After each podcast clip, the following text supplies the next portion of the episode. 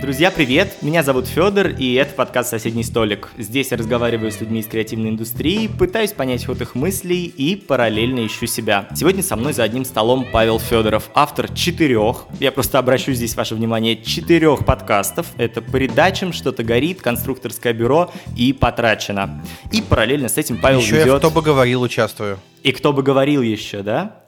Ну, Вау. Я участвую, да, как один из ведущих. Видишь, я не, не, не за всем уследил. И еще у тебя три телеграм-канала получается. Ну, три постоянных, еще мертвых штуки три. Вау. Ну, таких полуживых. И, и ключевая история. Ты управляющий редактор в издательском доме КБ Палиндром. Ну, не издательский дом просто, КБ Палиндром. КБ Палиндром. Мы себя называем «Конструкторское бюро», потому что мы конструируем бренд-медиа. Угу.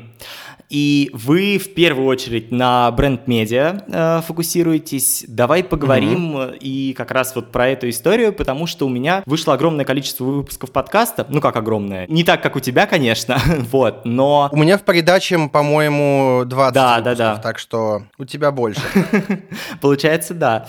Но в любом случае я ни в одном из них не поднимал тему бренд-медиа. Я сейчас сам пишу курсовую в этой области, так что я решил воспользоваться подкастом как способом поговорить про. Поэтому давай начнем с самых глупых угу. вопросов. Что такое бренд-медиа? Давай. Смотри, можно пойти угу. по одному из двух путей. Можно либо взять какое-то классическое определение из интернета, и там будет рассказываться, наверное, про то, что это из медиа, которое делается на бр- деньги бренда, для удовлетворения потребностей клиента, для заработка брендом денег. Вот что-нибудь такое. Такое. На самом деле все и проще, и сложнее одновременно. Бренд-медиа — это когда бренд выходит в медиа и начинает что-то там делать. Вот если он начинает это делать комплексно, и получается какое-то издание или какой-то блог, вот это вот можно назвать бренд-медиа. Есть куча нюансов, но это не та история, где ты сидишь и такой: так, кто-то назвал вот этот блог бренд-медиа, это не бренд-медиа, пойду подам на него в полицию бренд-медиа. Нет, такого нет, поэтому довольно плавающая штука. В целом, в нашем понимании, бренд-медиа — это издание, которое мы и другие люди или компании сами запускают. Вот обычно это издания нишевые, потому что бренду совершенно не нужно запускать издания обо всем. Вот совершенно не нужно. Так. И тогда все-таки углубляясь в нюансы, чем бренд-медиа отличается от корпоративного блога? Смотри, чем отличаются оладушки от панкейков? О, сложно. Мне кажется, каждый разница сам. Разница есть, угу. разницы дофига. Разница дофига, но для большинства людей это одно и то же. Вот та же самая история. Я работал редактором блога в Нетологии в свое время, я занимался какими-то текстами во ВКонтакте, сейчас я делаю бренд-медиа. Эта вся работа, она завязана примерно плюс-минус. А, зависит от объема. Я знаю, что есть а, люди, которые делают бренд-медиа и не занимаются дистрибуцией, например. А мы, например, на это делаем очень большой упор. Мы говорим, что, ребята, если вы не будете искать людей, которым нужны ваши статьи, никто их нафиг не прочитает. Очень много нюансов, очень много деталей. Ну, смотри, я могу про это порассуждать, но, кажется, для среднестатистического слушателя это совершенно лишняя информация. В целом, корпоративный блог может стать бренд-медиа, а бренд-медиа может быть в виде корпоративного блога. Вот а все. Можешь привести пару примеров, чтобы мы примерно понимали? Когда бренд-медиа перешел в корпоративный блог или корпоративный блог в бренд-медиа, наоборот? Ну, смотри, по сути, это одно и то же, по совести. Вот смотри, я работал в Нетологии, мы вели там э, блок Нетологии. По сути, это было корпоративное медиа компании, которая развивалась вот в той же парадигме примерно, что мы сейчас ведем. То есть это полезный контент, который помогает компании зарабатывать. Можно ли это назвать бренд-медиа? Ну, наверное, можно, почему нет? Просто там не было отдельной службы по дистрибуции. Почему я называю это блогом, а не полноценным медиа? Потому что в тот момент это было скорее... Смотри, тогда весь этот блог состоял из меня одного. Uh-huh. Я писал статьи, а дальше... Они уходили в рассылку, они уходили в общие соцсети компании, не было отдельных каких-то направлений для конкретно блога. Я там был один. Тяжело называть бренд-медиа то, что ты делаешь один. Один человек не может сделать хорошее бренд-медиа. Вот физически никак. Поэтому я просто писал нормальные статьи. Писал или выпускал нормальные статьи. Вот так, наверное, разница. Ну, то есть, когда у тебя большой механизм, это можно смело назвать бренд-медиа. Когда у тебя маленький бложик, ну, довольно странно. Ты можешь называться бренд-медиа? Ну, нафига тебе это? Вот объективно. Зачем? Угу. Чтобы что? Чтобы красиво звучало? Ну, окей, я знаю, что сейчас э, компании иногда придумывают должности, просто чтобы красиво звучали. Вот та же самая история. Мы решили, что мы делаем бренд-медиа, ну давай будет бренд-медиа. Да на здоровье. В общем-то, никому хуже от этого не станет. Думаю, вы знаете, что раньше Павел работал в лайфхакере, а потом долгое время во фрилансе. У него один из самых больших телеграм-каналов про фриланс, и в целом работа вне штата конкретной компании – важная для Павла история. Но где все же лучше работать, во фрилансе или устраиваться в штат? Если вы, как и я, задаетесь этим вопросом, то ответ на него поможет найти новый продукт компании «Буду».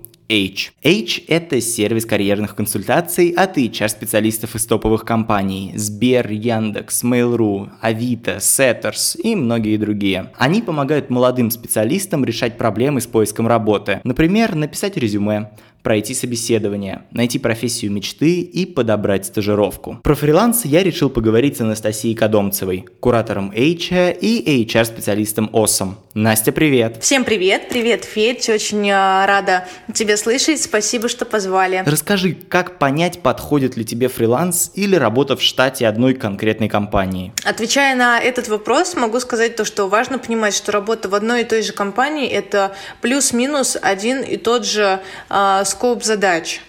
То есть это работа на развитие продукта и такая чисто продуктовая история, как правило, если мы не берем в расчет аутсорс разработки. И работа в штате – это, конечно же, стабильность, наличие приятных бонусов в виде даже той же самой ДМСки, что, в принципе, немаловажно, особенно в текущее время. Фриланс же не славится стабильностью, но при этом всегда можно разнообразить работу по задачам. Опять же, как одна из возможностей сменить стек, например. Окей, Настя, спасибо. А какие особенности вообще есть у фриланс-работы? Если говорить про особенности, то важно обладать самоорганизацией. Забудьте про график пять-два. Надо понимать, что на фрилансе платят за выполненную работу, а не просто за то, что вы работаете. Даже мало самоорганизации здесь, как никогда, важно желание работать. Именно оно должно двигать всем. Слушай, круто. А если ты, например, сейчас переходишь из фриланса в офис или наоборот, насколько это сложно и, ну вот, сложно ли вообще перестроиться? Сложно ответить на этот вопрос и кому как. А лично я так не смогла, например, вернуться в офис, ибо есть куча моментов, где я не согласна с мнением руководства или думаю, что надо было действовать бы по-другому. А, ну а если говорить про разработчиков, то на самом деле здесь как повезет, потому Потому что есть действительно много компаний, которые ну никак не любят брать э, фрилансеров, особенно если те уже довольно-таки длительный срок просидели на фрилансе. Из-за, это прям вот можно как в кавычки вынести такой цитатой, из-за неумения работать в команде и прислушиваться к чужому мнению. Это действительно такая очень часто распространенная история, такое мнение, оно имеет место быть. А напоследок хотелось бы добавить, что если э, у вас, уважаемые слушатели, есть какие-то вопросы по поиску работы, по оформлению резюме, по вообще всем возможным вопросам, пожалуйста, обращайтесь. Я всегда рада помочь на Эйче. И спасибо, Фёдор, что позвал. Была рада тебя услышать. Настя, спасибо тебе, спасибо, что пришла. Друзья, ну а мы возвращаемся к разговору с Павлом. А зачем бренд-медиа нужны компаниям? Ну, все просто. Чтобы зарабатывать. Угу. Можно зарабатывать напрямую, что-то продавая через эти бренд-медиа. Но это довольно тяжелый путь, потому что очень сильно зависит от продукта, от аудитории, от идеи, от концепции, от выстроенной дистрибуции, от выстроенной системы атрибуции, от выстроенной аналитики. Очень много нюансов, поэтому в целом самая частая история – это скорее прогрев аудитории для дальнейшего касания маркетингом. То есть бренд-медиа греет тебе аудиторию, а вы потом догоняете ее рекламой или другими активностями. Если вы это нормально отслеживаете, то получается хорошо. Например, Например, сейчас минутка выпендрежа будет. Мы делаем для Яндекс.Практикум журнал «Код», и несколько месяцев назад э, директор по маркетингу «Практикума» Женя Лебедев писал в Фейсбуке, что «Код» окупил себя в шесть раз. Вау. Как это сработало? Мы грели аудиторию, Практикум использовал эту аудиторию для прогрева, для покупки. Надо понимать, что у Практикума есть какая-то своя, я не знаю, как она работает до конца, своя система аналитики, подсчета. То есть они видят, что если человек пришел, касался кода, и вот он пришел, они понимают, они знают это. А бывают люди, которые, ну, мы считаем, сколько у нас человек кликнуло вот на этот баннер. Uh-huh. А что дальше с ним происходит, мы не знаем. Ну, поэтому это и не работает. Для того, чтобы бренд-медиа работали полноценно, нужно не только нанять себе редактора и издателя и такие, ну, давайте, долбитесь и делайте контент. Нет, это нифига не будет работать. Если вы не вложитесь в аналитику, в дистрибуцию, в поддержку, то это все, ну, будет просто трата денег на контент. Вот и все. Поэтому аналитика прям святое. Нужно считать. И нужно не только считать, сколько там у вас посетителей в издании. Это вам э, редакция посчитает, это не проблема. Вам нужно зарядить своего аналитика, человека, который посчитает, какую пользу это все приносит компании. И нужно сразу понять, что вы будете считать. Потому что просто клики на баннеры, ну это фиговая метрика, честно говоря. Кликов может быть десять тысяч и ноль продаж, а может быть два клика и две продажи. Это совершенно разные клики по качеству. А неужели внешнее агентство может сделать бренд-медиа лучше, чем in-house команда, например?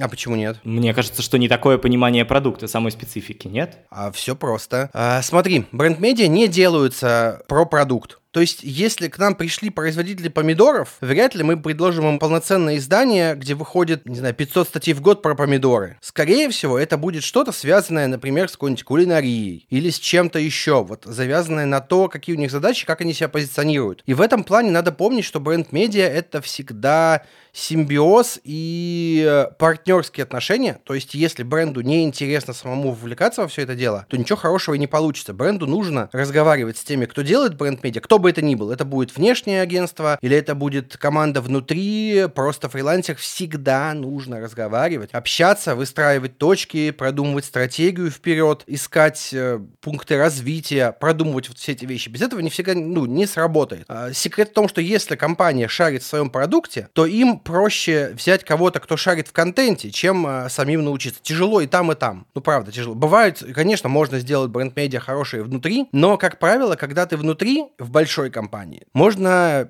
легко и просто впасть в небольшой бюрократический ад. Не потому, что компания большая и неповоротливая, а просто потому, что раз ты внутри, то ты должен подчиняться всем регламентам и нормативам. Ты должен делать так, как вот принято. Когда ты внешняя команда, ты можешь заранее договориться и обговорить это с клиентом и сказать, что, ребята, вот тут мы делаем сами, а вот тут мы приходим к вам советоваться. Вот тут мы вам даем отчет, вот тут мы с вами созваниваемся. И, например, по изданиям, которые мы делаем, у нас постоянный контакт с заказчиком. Нет такого, что мы взяли деньги, ушли, и через год вернулись. Ну, смотрите. Нет, общаемся регулярно, есть и чаты, и звонки, и все что угодно. Регулярные отчеты, отвечаем на вопросы. Надо понимать, что когда клиент платит деньги за бренд-медиа, это, ну, не сто тысяч рублей. Угу, ну, правда. Конечно. Это гораздо больше. Они, естественно, хотят понимать, за что они платят. И у них возникают вопросы. Как работает вот это? А как работает вот это? И на эти вопросы тоже нужно отвечать. Наша задача в том числе отвечать на эти вопросы. Я, естественно, так как я работаю во внешней компании, я, естественно, буду топить за то, чтобы вы ходили к внешним компаниям. Пожалуйста, напишите нам прямо сейчас, позвоните. Производители помидоров, мы вас ждем. А расскажи, бывают ли какие-то вообще сложности вот именно в согласовании самой стилистики бренд-медиа на этапе разработки, возможно? Как вы убеждаете компании, что им, возможно, нужно коммуницировать чуть иначе, чем они делают это в своих официальных социальных сетях, например? Если бы это была видеоверсия, то надо было сейчас наложить видосик, где кто-то берет все над руками, и такая радуга появляется, на радуге написано «Переговоры». Вот только переговоры, больше никак. При этом ваша задача Задача послушать и понять, что у них действительно болит, и найти общий язык. Надо понимать, что в, этом, в этой ситуации нет правильного варианта. Вот мы предлагаем такую схему работы, это не значит, что она правильная, это значит, что она вот на этих проектах у нас работает. Другой компании она может не подойти, это совершенно нормально, нужно разговаривать и общаться, вот и все. Тут нет какого-то универсального или суперспецифичного ответа, просто ты идешь и разговариваешь. А чем конкретно ты занимаешься в Палиндроме? То есть ты и с клиентами общаешься, или ты все-таки больше про статьи и про самонаписание? Ну, смотри, на мне, строго говоря, продакшн, то есть команды, которые занимаются производством контента, дистрибуцией контента, дизайном, вот, вот этим всем. Общая координация плюс э, редакции. То есть, например, у меня есть э, небольшая редакция, которая пишет концепции и предложения для клиентов. Редакция появилась буквально недавно, поэтому мы пока еще выстраиваем работу. Это мои, мои ребята, которые этим занимаются, поэтому вот это тоже на мне, но с клиентами общаются другие люди. Ну, типа, было бы странно, если бы все, все замкнулось. Но в целом, конечно, моя задача звучит так. Пойти, построить, чтоб работало, и спать спокойно. Если что-то сломалось, иду чинить. Если все работает прекрасно, ну, радуюсь, потому что работа всегда есть, на самом деле. Не бывает такого. То есть, в целом, задача построить процессы, отрегулировать и следить, чтобы работало. Нанять людей, придумать какие-то регламенты, вот, вот такое. Но сам ты уже не пишешь. Ой, слушай, я очень давно уже не пишу. Я даже в блог свой не то чтобы очень много пишу, потому что у меня есть авторы. Uh-huh. Только книгу пишу два с половиной года, а так ничего не пишу, считай.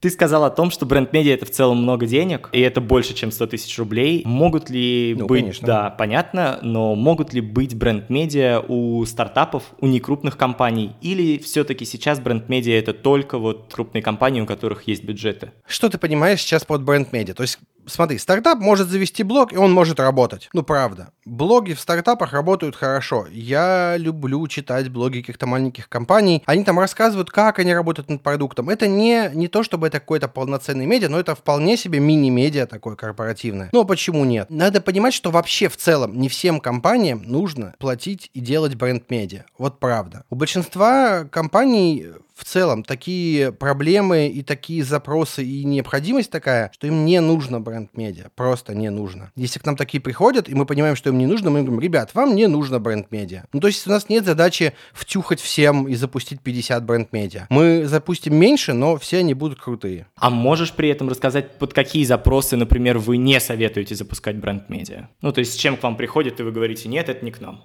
Нет универсального ответа. Ну, то есть иногда приходит компания и говорит, мы хотим бренд-медиа, у нас вот это, вот это, вот это, вот это. И мы понимаем, что им проще запустить один инстаграм-аккаунт и влить в него денег побольше. Это будет гораздо эффективнее. Ну, правда. Тут нет, не, нет универсального ответа. Ну, вот совершенно точно. Если бы я знал, я бы, может быть, тебе назвал сейчас какой-то прием, но я не был готов к этому вопросу, поэтому...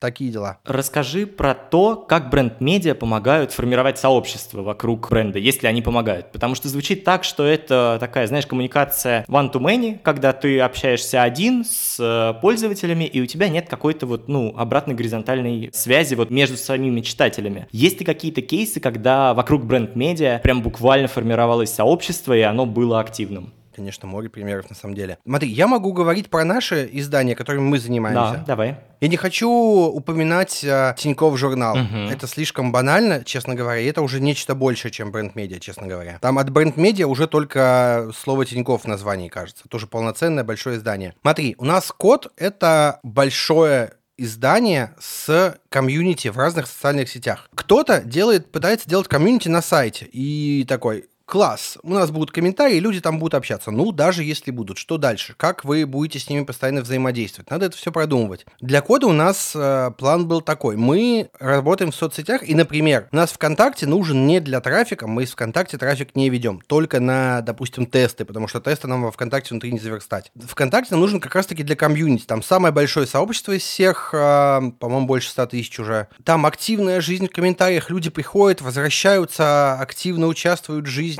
И вот это именно есть то самое комьюнити, которое идет, откликается на все, что мы делаем. Потому что мы не пришли к ним такие: сейчас мы будем вас травить контентом, а потом требовать, чтобы вы ходили по всем ссылкам. Ну, это проигрышная стратегия. Посмотри на все, не только бренд-медиа, просто все в целом, на все медиа э, небольшие, которые не работают с дистрибуцией полноценно. Как выглядят их соцсети? Автоматические анонсы и ничего больше. Но это не работает. Нельзя прийти и просто ввалить мешок денег. Даже если вы пришли и размещаете рекламу. Так не сработает. Если вы просто пришли и насыпали в лужу мешок денег, это будет мешок мокрых денег. Ну, правда. А если вот перед этим поработали, эту лужу высушили, то у вас будет яма с деньгами. Максимально странный пример. Да, необычный, максимально но... странная аналогия, но тем не менее. Короче, нельзя просто прийти и влить денег, нужно работать с аудиторией. И в том числе для того, чтобы бренд-медиа работала, нужно работать именно с этой аудиторией, которая у тебя есть. Где ты можешь эту аудиторию найти? Тут несколько вариантов. Ты можешь найти ее либо на платформах, либо на своем сайте. На сайте делать... Тяжеловато, вот тяжеловато, нужно, чтобы людям было удобно общаться, поэтому остаются соцсети. В соцсетях они уже привыкли общаться, поэтому им там нормально. Вот. А на сайте нужно отдельно думать, продумывать, как это все работает. Вот такие дела. Расскажи, вот какие-то отдельные площадки, например, я не знаю, ТикТок, есть ли бренд-медиа там? Ты так говоришь, берешь слово бренд-медиа и пихаешь во все, что можно. Mm. Немножко не так mm-hmm. работает. А, у нас, нап- например, например, у нас один из наших клиентов в Купрум, Севергрупп Медицина, большое издание про медицину, мы для них делаем ТикТок. У нас есть ведущая из Казани, которая записывает видео и снимает ТикТок. Вот мы тихонечко там работаем. Значит ли это, что это бренд-медиа в ТикТоке? Нет, это значит, что у нас там аккаунт просто есть. Mm-hmm. Какой вопрос, такой ответ, знаешь. Понял.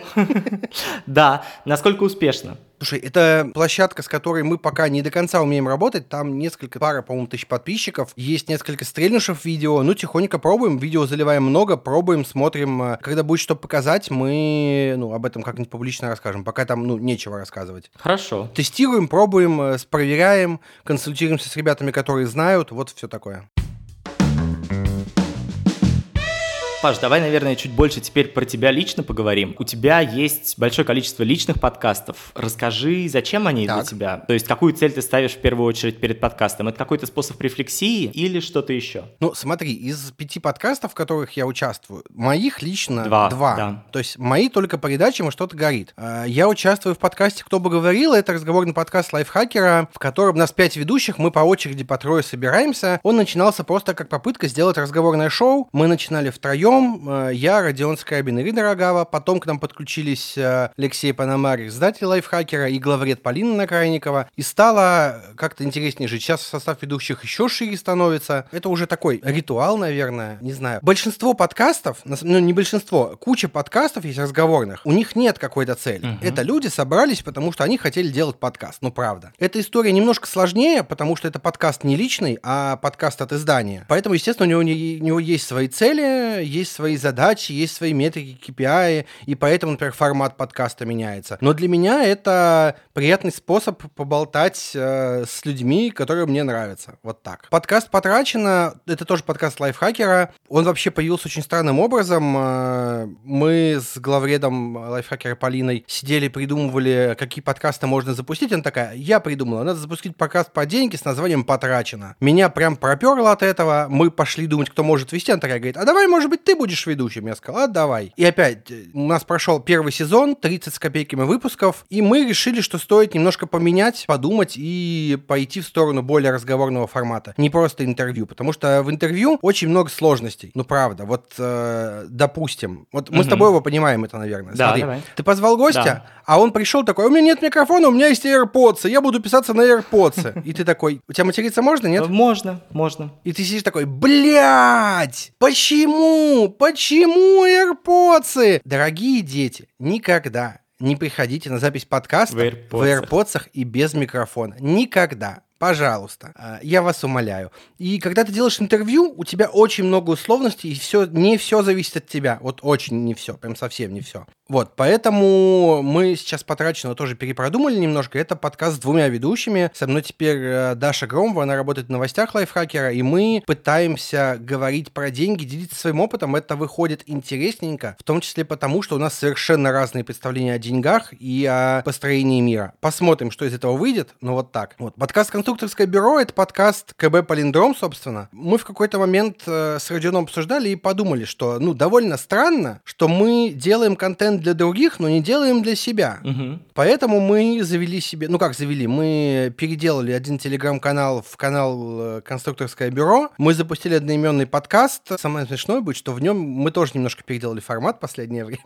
Но там, там сначала мы начинали с Родионом вдвоем, потом к нам подключился наш шеф-редактор Аня Нахметова. Последний месяц мы с Аней вдвоем вели этот подкаст. Тоже все вот так. Смотри, это способ поговорить с интересным мне человеком на полезные темы, потому что там мы стараемся обсуждать маркетинг, маркетинг сейчас, маркетинг и какие-то события, как, которые они связывают. В целом, разговаривать, в, говорить вслух о, о каких-то таких вещах, это очень полезная история, ну правда. Особенно, если делать какую-то рефлексию. Надо понимать, что мы иногда выпуски не, не пускаем в эфир. Вот мы буквально сегодня утром начали с Аней записывать новый выпуск. С хорошим началом мы попытались поговорить про телефонную зависимость. Я такой, Ань, ну давай придумаем, чем это может быть полезно для маркетологов. И мы с ней сидели, какую-то фигню понесли такие. Давай мы не будем эту дичь выпускать. Давай, да, ну ладно, не будем выпускать. Ну, правда, потому что вышло не очень. И в том числе, когда ты делаешь какие-то вот такие подкасты, ты можешь отрефлексировать то, что ты сделал. Ну, правда. Ну, и осталось два моих подкаста по «Предачам». Это мой, на самом деле, не первый подкаст, потому что я до этого в две тысячи девятом или две тысячи десятом году запускал подкаст, мы выпустили два эпизода, все закончилось, а в две тысячи тринадцатом году мы с Костей Панфиловым, будущим бывшим главредом вэ ка ру, который тогда был «Цукерберг позвонит», выпускали подкаст «Цукерберг позвонит», собственно. Мы записали выпусков двадцать, наверное, и Костя, собственно, стал главредом, стало немножко не до того, ну и плюс в две тысячи тринадцатом году подкасты не то чтобы летели. Да, правда. Поэтому мы немножко подзабили на это. Это очень странный выбор для две тысячи тринадцатого года, нет? Тогда верилось, что все взлетит. Тогда старые подкасты, тогда прошлая волна подкастов уже шла на убыль, но формат казался интересным. Это правда интересный формат. Особенно, когда ты делаешь подкаст. Я не знаю насчет слушателей, потому что мне очень тяжело слушать подкасты, мне очень тяжело концентрироваться. И это очень странно. Я делаю пять подкастов, но я не почти не слушаю. Удивительно. Кроме того, что я сам выпускаю для отслушивания. Мне очень тяжело. У меня нет ситуации, когда я могу прям сидеть и слушать. слушать. Я не езжу на работу в mm-hmm. машине или в общественном транспорте. Я вечером, ну, если гуляю, я обычно с женой, нам нужно поговорить, потому что она весь день была на работе. Просто фактически нет особой ситуации, когда мне удобно послушать. Ну, правда. Вечером я могу пойти на YouTube что-нибудь полезное посмотреть. Развлекательное уже немножко надоело. Смотрю на YouTube видео о том, как делать видео. Вот так. Ого. И это довольно тяжело, при этом я периодически делаю набеги, и выш... там все обсуждают какой-то подкаст, я пойду послушаю выпуск. Это правда интересно, но мне вот именно внимание тяжело концентрировать. А, надо... Мне очень, кстати, понравилась книжка «Так вышло» по подкасту одноименному. Также подкаст называется. Да, да? «Так вышло». Да, «Так вышло». Так вышло. Очень классно. И я понимаю, что этот подкаст я бы с удовольствием послушал, но вот мне тяжело внимание держать час. Правда, очень тяжело. У меня, может быть, наверное, какие-то проблемы с неврологией, не знаю, стоит обратиться к врачу, но прям тяжело держать внимание, поэтому, среди прочего, мне проще позалипать в ТикТок. Но в целом мне очень нравятся подкасты, и если бы я, допустим, ездил на автомобиле, я бы слушал только подкасты. Это очень удобно, мне кажется. Вот правда, супер удобно и супер интересно. Поэтому надо записать подкастов на флешечку и с женой во время поездок послушать. Ну, правда, тяжело будет по пять минут. Смотри, у меня есть проблемы с вниманием, поэтому я очень люблю короткие подкасты. Мы в КБ, например, выпускаем подкасты для клиентов. Например, у нас есть два подкаста для кода. Код и шорт-код. Код — это подкаст около тридцать минут, насколько я помню, он идет. И Родион или Макс Ильяхов читают новости, рассуждают на эти темы под приятную музыку. Шорт-код — это то же самое фактически, только коротко. Несколько минут. У издания «Свои», которое мы делаем для самолета, короткий подкаст с названием «Свои». Он идет буквально минут пять. Его очень удобно слушать. У Купрума есть два подкаста. Есть подкаст «Купрум» короткий, а есть подкаст «Без шапки», где ребята медицинские коммуникаторы общаются с врачами-учеными. Серьезная тема, большие выпуски хорошие. Мне кажется, что за короткими подкастами есть какая-то жизнь, есть что-то интересное. И, например, поэтому у меня два подкаста личных. У меня есть «Предачам», который длинный, по сути. Я каждый раз записываюсь с гостями, я могу: слушай, если мы уложимся в полчаса, будет идеально. Я еще что-нибудь подрежу, мы уложимся в полчаса. Вышло ни разу. Да, ни понимаю. разу. Просто не получилось. Никогда не получается. И жалко резать. Жалко резать что-то прям ценное. Вот правда. По-моему, единственный раз у меня вышел выпуск тридцать минут. Это был выпуск с Кристиной Вазовски. Мы говорили, как зарабатывать на подкастах, и я его прям очень жестко порезал. При том, что Кристина везде ответила великолепно, прекрасно, но я прям жестко решил порезать. Это был первый выпуск второго сезона. И... вышел полный провал, вот правда. Потому что я порезал, выбрал моменты, которые вырезать. Получилось немножко дерганые мысли, поэтому я стараюсь все-таки не резать смысловые части, если по ним нет вопросов. Только запинания и прочие проблемы. Вот у меня в передаче буквально сегодня вышел свежий выпуск, и он тоже снова на какую-то серьезную тему, как писать про медицину, с главредом Купрума. Так вот, к чему я это веду? Я очень люблю болтать о своих проектах, мне очень нравится. Подкаст «Что-то горит» короткий. Я стараюсь его делать до десяти минут. Последний выпуск вышел тринадцать, но, опять же, там был эксперимент с видео. Я взял довольно большую тему, я прописал план, и в плане, ну, как-то вышло много всего, поэтому вышло много. Но в целом я стараюсь делать его до десяти минут, чтобы его удобно было слушать. Подкаст про то, как я злюсь на что-то, ну, а злиться полчаса, ну, это странно. Ну, правда, очень странно, когда ты сидишь, полчаса злишься, это бубнёж получается. А когда у тебя есть пять, семь, восемь минут, ты такой, и все. Ты вы, высказался. Вот э, подкаст «Что-то горит» для меня — это способ высказаться. В целом, я, например, веду Твиттер,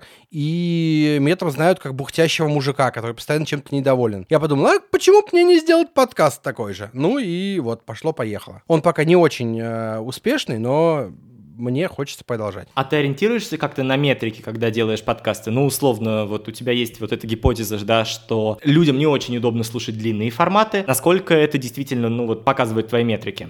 Я не говорил, что людям неудобно слушать. Я сказал, что мне неудобно mm-hmm. слушать длинные форматы. Я не могу за других говорить. Я знаю, что многие коллеги говорят: ой, классно, новый подкаст КБ, пойду гулять с собакой, послушаю. Вот у некоторых, у, у людей есть такие сценарии. У меня просто их нет, вот и все. Слушай, тяжело по метрике говорить, потому что я могу говорить про метрики только своих подкастов, подкастов, да, да. «Что-то горит» прям совсем малышок, я все еще не научился выпускать его регулярно, там буквально несколько сотен прослушиваний пока, вот буквально, я пока не знаю, что с этим делать, ну типа последний выпуск собрал э, на Ютубе просмотров больше, чем прослушиваний, а это первое вообще мое видео снятое, непонятно, что с этим будет дальше, непонятно, подкасты вообще нет? довольно непредсказуемая штука, ну надо сначала научиться выпускаться регулярно угу. и перестать материться в подкасте, да, на это... всякий случай, я не знаю, влияет это, не влияет, точно влияет. Но на всякий случай, я стараюсь. По передачам тоже сложная история, потому что это подкаст тематический. То есть его не будет никогда слушать двадцать тысяч человек каждый выпуск. Ну, правда, не будет. Гораздо меньше. гораздо меньше будет каждый раз. Нужно смотреть просто по выпускам, как резонируют герои, не резонируют. Я думаю, ты тоже в своем подкасте можешь посмотреть по героям, понять, где стрельнуло, где нет. Конечно. Каких героев стоит приглашать, а каких нет. Конечно, конечно. Всегда видно.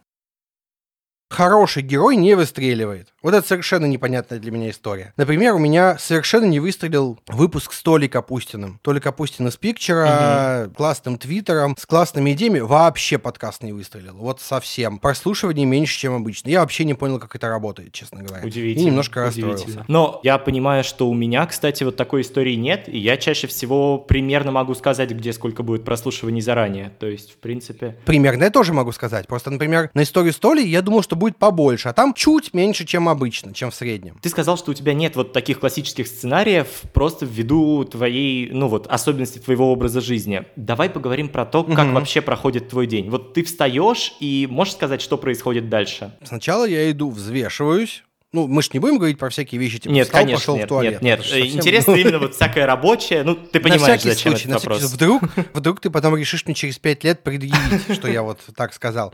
Ну, встаю, я иду взвешиваюсь, я иду умываюсь и иду завтракать. Мне обязательно нужно завтракать, чтобы выпить таблетки. Пью таблетки, и начинается рабочий день. Тут, скорее всего, какой-то звонок уже есть. Угу. Обязательно утром есть звонок всегда. Это либо планерка, либо с кем-то договорились, либо, может быть, какая-то запись. Ну, а дальше день проходит э, как в тумане, потому что довольно много звонков, много вопросов, которые надо решать. Вот так. Вечером я стараюсь. Ну, смотри, сейчас э, мы с женой полтора месяца назад купили машину, поэтому у нас теперь развлечение есть. Мы каждый вечер в семь часов выходим переставлять ее на другую сторону улицы, потому что парковаться на той стороне, где она стоит, после семи нельзя. И у нас началось приключение с названием «Давай куда-нибудь съездим». Мы куда-нибудь ездим сейчас. Вот. Я стараюсь вечером отключаться, но все равно сажусь за компьютер. Я живу... Мы купили квартиру, здесь есть отдельный кабинет для меня, и я стараюсь вечером сюда все равно не заходить, но это не получается пока, особенно сейчас. Сейчас что-то вообще прям тяжело стало. Но зато я, я решил, что раз так, то я сделаю себе здесь все. У меня здесь и работа, у меня здесь и консоли стоят, то есть если я решил поиграть, я тоже иду сюда, так удобнее. А в спальне у меня только спальня, ну и футбол, uh-huh. потому что телевизор там висит. Вот и все буквально.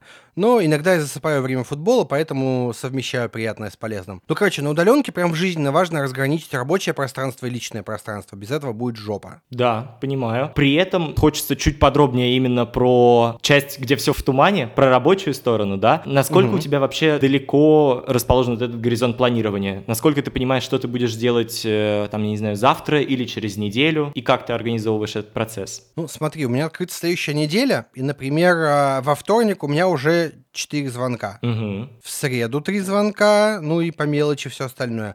И это все до завтрашнего вечера заполнится, скорее всего. То есть на следующей неделе мы обычно все стараемся планировать, а иногда я хожу и прям ставлю блоки под то, чтобы посидеть, чтобы никто не трогал. Опять же, у нас очень много работ с клиентами и работы с предложением к клиентам, поэтому нужны звонки, причем это звонки не обязательно с клиентами, это звонки внутренние, то есть нам нужно что-то обсудить. Вот смотри, есть такая история. Ты приходишь к человеку и говоришь: слушай, посмотри вот документ, скажи свое мнение. Когда он его посмотрит? Есть вероятность, что никогда, потому что ты не обозначил сроки, ничего. Есть вариант, когда ты говоришь ему: слушай, давай мы с тобой вот в такой день созвонимся и обсудим. И тут два варианта. Либо он посмотрит до этого, и вы обсудите, либо он не посмотрит, но у тебя забронировано время на эту встречу, он придет и на месте посмотрит. Вот примерно по такой схеме и работаем. То есть у меня мои редакторы, если им нужно что-то от меня, они такие говорят: давай, давай созваниваться. В целом созвоны прям штука хорошая, если это не совещание на пятьдесят человек пять раз в неделю. Вот это тяжелая штука, наверное. У нас обычно, если это созвон не с клиентом, то там э, два-три, ну максимум четыре человека, кроме каких-то больших штурмов. У тебя такой очень-очень плотный график. Бывает ли у тебя ощущение какого-то выгорания? Ну, бывает, но в моей парадигме выгорание – это всегда усталость. Тут есть вариант два, на самом деле. Просто усталость. Вот ты устал, тебе нужно отдохнуть. Либо это усталость от твоей работы, и ты идешь и меняешь работу. Вот э, обычная усталость, да, накапливается, поэтому в выходные стараюсь не работать. Но надо понимать, что, например, на этих выходных я записываю курс. mm-hmm. для скиллбокса. Будет рабочая неделя. Поэтому я прям очень жду новогодних праздников. Никогда так не ждал. Ну, смотри, вообще, кажется, после этого разговора сложится впечатление, что такая важная птица, которая постоянно по звонкам, менеджер, хуенеджер, вот это все. Немного не так, просто когда ты планируешь свое расписание, расставляешь звонки, расставляешь дела, тебе проще контролировать и понимать, что ты сделал. Потому что, когда ты этого не делаешь, всегда есть вероятность, что ты сидишь восемь часов, работаешь, заканчивается восемь часов, ты такой, ёпа-мать, что я делал весь день? У каждого человека из диджитала было такое состояние, вот серьезно. Ты сидишь и просто не понимаешь, что ты делал, поэтому ты понимаешь, что ты работал весь день, а ничего не зафиксировано, потому что ты занимался какой-то мелкой рутиной или прочим. Поэтому календарь, прошивка календаря для меня вполне себе способ планирования. Я довольно часто сижу, вот и смотри, опять же, я смотрю, типа, я говорю, что вот у меня на среду столько-то звонков, и при этом еще несколько дел забронировано, что я понимаю, что в этот день я буду заниматься этим делом. Оно не горит, но примерно в этот день было бы неплохо за него сесть. Поэтому, ну, мое планирование сейчас идет в календаре, на самом деле. Вот прямо сейчас. Вот прямо сейчас. Хорошо. Да, да, прямо сейчас вот. Я всегда немножко делю, ну вот в голове, во всяком случае, такую работу менеджерскую и контентную. Насколько я понимаю, ты все же занимаешься и тем, и тем, или у тебя только менеджерская составляющая сейчас? Вот, то есть ты только буквально... А как, что, что в твоем понимании за деление такое? Ну, э, одна история — это когда ты буквально сам делаешь что-то руками, и буквально что-то uh-huh. пишешь или, я не знаю, снимаешь сторис или, ну вот, редактируешь тоже, наверное. А другая история — это когда ты координируешь процесс, выстраиваешь его, формируешь команду, смотришь за результатом.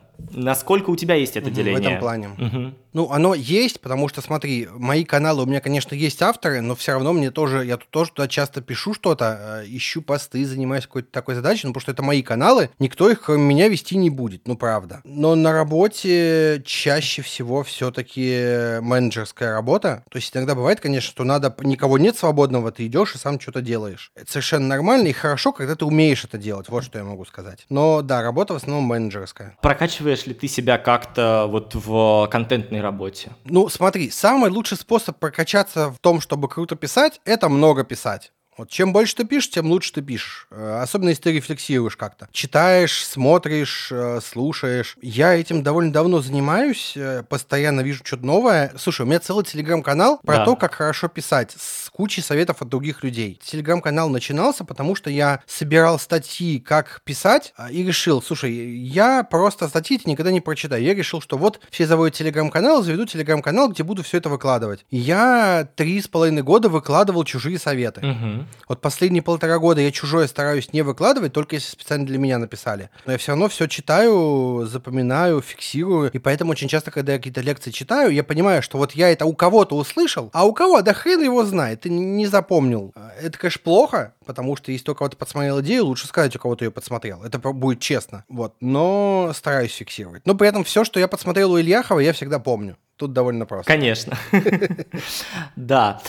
Паш, ты говорил вот про два вида усталости, да? Одно — это когда у тебя просто накопилось, а другое — когда вот пора менять работу. Есть какие-то критерии, когда ты делишь, и можешь вспомнить, наверное, когда ты понимаешь, что ну вот все, сейчас пора выходить из проекта, менять. У тебя там был вот этот кейс с профи, да? Я думаю, не будем его сейчас конкретно обсуждать. С профи но... это немного другое. Там я не прошел испытательный срок просто. Там совсем другое. В целом, в целом, совет простой. Если вы устали и чувствуете, что вот вы вот это слово выгораете, uh-huh. пойдите, сходите в отпуск. Правда. С большой вероятностью это вам поможет. Если не поможет, то тут уже подумайте о том, чтобы менять или работу, или работу внутри работы. Что это значит? Прийти к начальнику и сказать, слушай, давай поищем мне новые задачи, новые проекты, потому что я, кажется, перестаю быть эффективным. Вот как-то так надо делать. По крайней мере, у меня такое было. Я приходил и говорил, слушайте, я перестаю быть эффективным, давайте подумаем, чем мне можно заняться интересным. И все более-менее решалось. Ну, один раз сменил так работу, конечно, и... все в порядке. Ну, там наложилось много всего. Паш, ну, очень много про работу, а все-таки, наверное, завершить хочу вопросом, как ты отдыхаешь?